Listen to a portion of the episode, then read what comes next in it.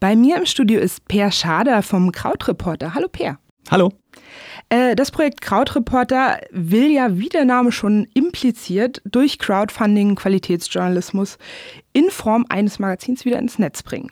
Erklär doch mal ganz kurz, was der Gedanke dahinter ist und wie das Ganze so funktionieren soll. Ja, sehr gerne.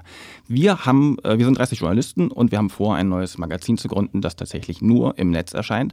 Und wir wollen das mit anderen Mitteln machen, als das die klassischen Verlage tun. Wir wollen nämlich uns durch unsere Leser finanzieren. Das heißt, wir brauchen 15.000 Mitglieder, die sagen, ja, ich bin bereit, euch 5 Euro im Monat zu geben und dafür macht ihr mir bitte guten Journalismus. Das können wir versprechen und wir können auch versprechen, dass wir unsere Leser viel stärker beteiligen, als das andere Medien tun. Auf krautreporter.de schreibt er, ich zitiere das mal, mhm. wir wollen nicht mehr darauf warten, dass die großen Medienunternehmen sich endlich trauen, echten Journalismus im Netz zu ermöglichen. Mhm. Was genau bemängelt ihr denn an der aktuellen Situation des Online-Journalismus? Mhm. Ich arbeite ja auch sonst für, ich bin ja freier Journalist und arbeite auch sonst ähm, für verschiedene Medien, auch Online-Medien. Und ich schätze natürlich die Kollegen äh, und deren Arbeit da. Das Problem ist, glaube ich, ein bisschen das Geschäftsmodell. Weil viel, äh, viel oder ein großer Teil des Online-Journalismus beruht tatsächlich darauf, werbefinanziert vermarktet zu werden. Das heißt, die Verlage achten darauf, dass möglichst viele Texte in möglichst kurzer Zeit erscheinen.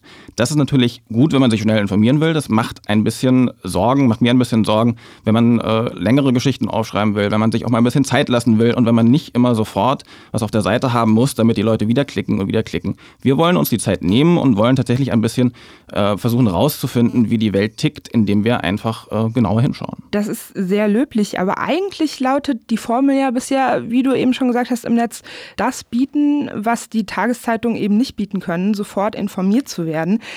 Denkt ihr denn, ähm, dass lange Hintergrundberichte da tatsächlich funktionieren? Also ich befürchte ja, dass äh, mhm. viele Menschen tatsächlich schon in ihrer Mentalität so sind, dass sie schnelle Klicks und schnelle Informationen so im Netz gewöhnt sind, dass sie das gar nicht mehr annehmen. Ich weiß, was du meinst und mir geht es ja manchmal auch so. Man will sich schnell informieren. Das Problem ist, wenn ich mal keine Zeit habe, ich weiß nicht, ob dir das dann tatsächlich auch so geht, bin ich vielleicht mal ein paar Stunden raus, klicke wieder auf die Seite und denke mir, ach, das ist heute Morgen passiert, aber ich finde gar keinen Anschluss mehr, weil die Redaktion schon zehn Texte weiter ist. Es wird immer wieder neu publiziert, immer wieder noch ein neuer Aspekt reingebracht und das ist zwar gut, aber es ermöglicht mir quasi am Ende des Tages überhaupt keinen Überblick mehr. Und ich glaube schon, dass viele Leute Interesse daran haben, sich auch mal intensiver mit Themen auseinanderzusetzen. Wir können da natürlich niemals Spiegel Online, Süddeutsche, Deutsche.de oder Faznet ersetzen, aber wir können versuchen, eine gute Ergänzung zu sein mit Sachen, die man da sonst nicht findet.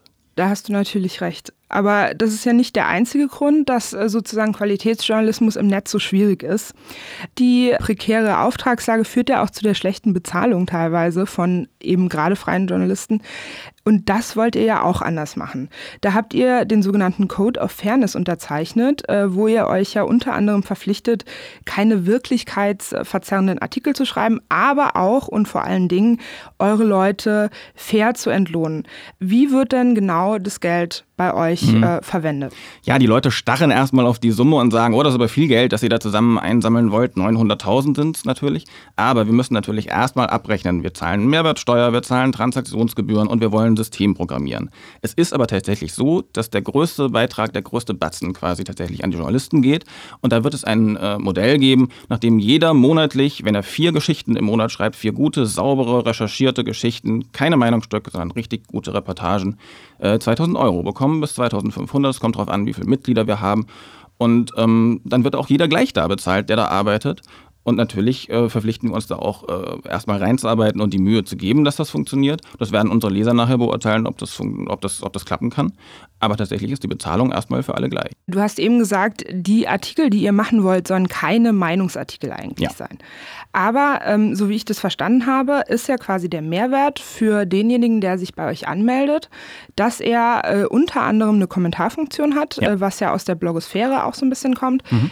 Nur wenn ihr auf Interaktion setzt, warum dann nicht Meinung? Also ist nicht mhm. gerade ein Meinungsartikel das, worüber die Leute diskutieren mhm. wollen? Wir haben das Gefühl, dass Meinungen im Internet schon ganz gut vertreten sind, dass es da schon viele Orte gibt wo das passiert und ähm, wo geschätzte Kollegen, ich mache mach das ja natürlich auch, ähm, das tatsächlich verfolgen und ein bisschen versuchen, die Welt einzuordnen. Wir wollen das mit unseren Reportagen anders machen. Wir wollen tatsächlich Fakten äh, liefern, Quellen liefern und wollen dann mit unseren Nutzern, mit unseren Mitgliedern unten ernsthaft über diese Themen diskutieren. Das ist also ein bisschen das Problem bei den großen Medien wie Spiegel Online. Man traut sich da kaum drunter zu kommentieren, weil man ja sofort niedergerantet wird vom Nächsten, der eine komplett andere Meinung hat. Und da kommt meiner Ansicht nach nie so wirklich eine richtige Diskussion zustande. Und ich glaube, das könnte ganz spannend werden, weil das sonst in dieser Form noch keiner versucht hat. Aber die Hauptmotivation, da Mitglied zu werden bei uns, ist natürlich, das Magazin überhaupt zu gründen, weil wenn das nicht genug Leute tun, dann gibt es uns nicht.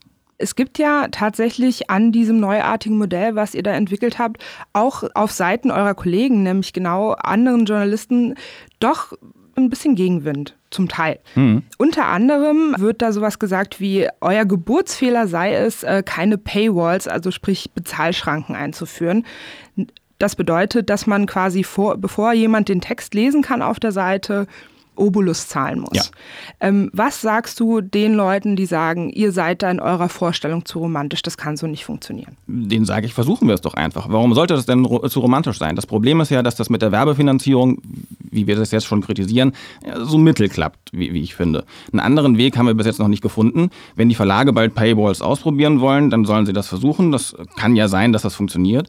Aber ich glaube auch, dass es schwer ist mit den, äh, mit den Leuten, die jetzt argumentieren, ähm, die sagen, dann vielleicht kann ich einzelne Artikel bezahlen mit 20 Cent, mit einem Euro. Ich habe ein bisschen das Gefühl, dass das keine Kontinuität schafft. Und wir wollen ja als Journalisten kontinuierlich gut arbeiten und nicht nur einzelne Projekte immer wieder finanzieren. Das ist ja ein bisschen das Problem des Crowdfundings, dass jeder immer sein Projekt hat und dann dafür Unterstützung findet, aber man nie was gemeinsam macht. Und das ist die Idee, zu sagen, Krautreporter ist so, so, ein, so ein Platz, wo die, wo die Leute tatsächlich über ein Jahr lang einfach gut arbeiten können und natürlich darüber hinaus hoffentlich.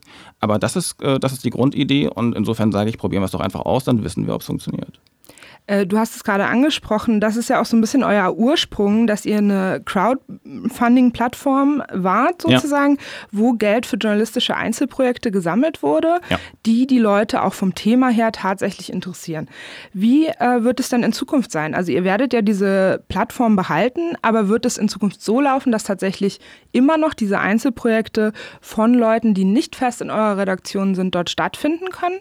Oder werdet ihr das tatsächlich nur noch für Themen machen, die ihr äh, fest auch in eurer Redaktion macht? Also geplant ist tatsächlich bisher die Crowdfunding-Plattform, wenn wir denn mit dem Magazin erfolgreich sind, einfach wieder zu beleben, indem wir sie ins Magazin integrieren, wie du schon gesagt hast. Und dann steht die weiter allen Leuten offen, die Lust haben, so ein eigenes Projekt zu machen und sagen, ich möchte hier gern ein, äh, ein journalistisches Projekt veranstalten, habe aber vielleicht gar keine Zeit, jetzt äh, ständig bei euch zu schreiben oder mich so lange zu verpflichten oder bin auch gar nicht daran interessiert, äh, mich ein Jahr zu binden oder länger. Insofern wären wir, das wäre natürlich toll, das erste internationale, internationale Medium mit einer eigenen Crowdfunding-Plattform und auch das wäre es ja, glaube ich, wert, mal auszuprobieren. Ihr habt auch, äh, was die Themen angeht, einen relativ neuen Ansatz. Ihr sagt, Ressorts schränken quasi die Kreativität ein und sind eigentlich auch überflüssig. Also sprich, die Einteilung in Politik, in Wissenschaft, was auch immer, das macht für euch keinen Sinn. Denkt ihr aber nicht, dass das vielleicht die Leute auch so ein bisschen verunsichern wird, wenn sie quasi sich jetzt verpflichten zu zahlen, diese 60 Euro im Jahr, und dann noch nicht so richtig wissen, was da an Inhalt auf sie zukommt? Ja, das kann sein. Das spüren wir natürlich auch ein bisschen. Es gibt viel Kritik, dass die Leute sagen, ah, ich weiß nicht genau, was ich da bekomme, ich traue es mich nicht. Ich fürchte, dieses Vertrauen müssen wir von den Leuten haben. Wir sind ja Leute, wir sind ja Journalisten, die haben Erfahrung mit dem, was sie machen. Die haben alle ihre Spezialthemen und wir können natürlich nicht die ganze Welt abdecken damit, aber wir können sagen, wir wollen ein bisschen genauer hinschauen, uns nicht in Ressorts aufteilen, weil ich das Gefühl habe, dass dann manchmal Geschichten gar nicht so erzählt werden können, wie sie eigentlich erzählt werden müssen. Eine Wirtschaftsgeschichte bleibt immer eine Wirtschaftsgeschichte und muss mit Zahlen angereichert werden. Eine Gesellschaftsgeschichte darf vielleicht nicht zu speziell, darf nicht zu weit in die Wirtschaft hineinragen, obwohl es vielleicht einfach beides sinnvoll wäre, miteinander zu kombinieren. Und ich glaube, deshalb wollen wir, ähm, wollen wir diese Aufteilung aufgeben und setzen darauf, dass wir tatsächlich einfach die Geschichten in den Vordergrund stellen und auf einer großen äh, äh Startseite natürlich entsprechend anteasern, dass die Leute wissen, was sie da kriegen. Ähm, aber warum, warum muss man immer alles so machen wie die etablierten Medien? Ich glaube, wir können das neu versuchen. Du hattest es ja eben angesprochen, ihr funktioniert komplett werbefrei. Aber warum ist denn quasi die Werbung für euch der schwarze Peter? Also natürlich ist es so, dass äh, teilweise dadurch die Leute naja, so ein bisschen äh, verpflichtet sind, den Content vielleicht auch manchmal so zu gestalten, dass er nicht zu kritisch den Werbekunden ja. gegenüber ist. Das ist klar. Denkt ihr denn, das kann für alle ein Zukunftsmodell sein? Muss Journalismus werbefrei werden? Es wäre natürlich ein Traum, wenn das ging. Ich glaube nicht, dass das so funktioniert. Ich glaube, dass die beiden Modelle ganz prima nebeneinander existieren, existieren können. Ich weiß nur, wie das eben mit der Werbefinanzierung ist. Es gibt für, für so ein Banner, das man zum Beispiel auf der, auf der großen Nachrichtenseite schaltet, sehr, sehr, sehr wenig Geld. Das heißt, es muss immer wieder eingeblendet werden, es müssen immer mehr Klicks erzeugt werden. Das bringt uns, glaube ich, nicht weiter. Deshalb ist unser Versuch zu sagen, na, wir machen uns davon unabhängig. Der nächste Trend ist ja noch viel beunruhigender, weil das so wenig Geld bringt über klassische Banner, versuchen die Werbekunden schon Einfluss zu nehmen auf Texte oder lassen ihre Werbung so aussehen wie Texte und auch noch von den Redaktionen womöglich schreiben als Leser kann ich das gar nicht mehr auseinanderhalten. Und ich habe neulich tatsächlich einen Text gelesen, gedacht, hm, das ist aber alles komisch formuliert oder das sieht alles irgendwie merkwürdig aus. Und dann am Schluss habe ich gemerkt, ja, es ist auch kein redaktioneller Text, das war Werbung, das, das ich da gelesen habe. Und das wollen wir tatsächlich komplett unterbinden. Das gibt es bei uns einfach nicht. Da fallen die Leute nicht rein. Wenn sie zahlen, haben sie auch das Recht, komplett werbefreie Seite zu haben. Man wünscht euch natürlich absolut damit Erfolg. Ihr braucht 15.000 Unterstützer und zwar bis zum 13. Juni. Ja.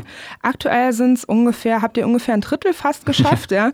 Äh, 4.550 knapp, wenn ich mich auf die Zahlen von heute Morgen beziehe. Hm. Wir hoffen, dass ihr das schafft und rufen hiermit auch nochmal unsere Hörer auf, äh, sich doch vielleicht dazu beteiligen. Ich würde mich sehr freuen. Und ich bedanke mich auch, dass du hier heute bei mir im Studio warst. Vielen Dank auch dir.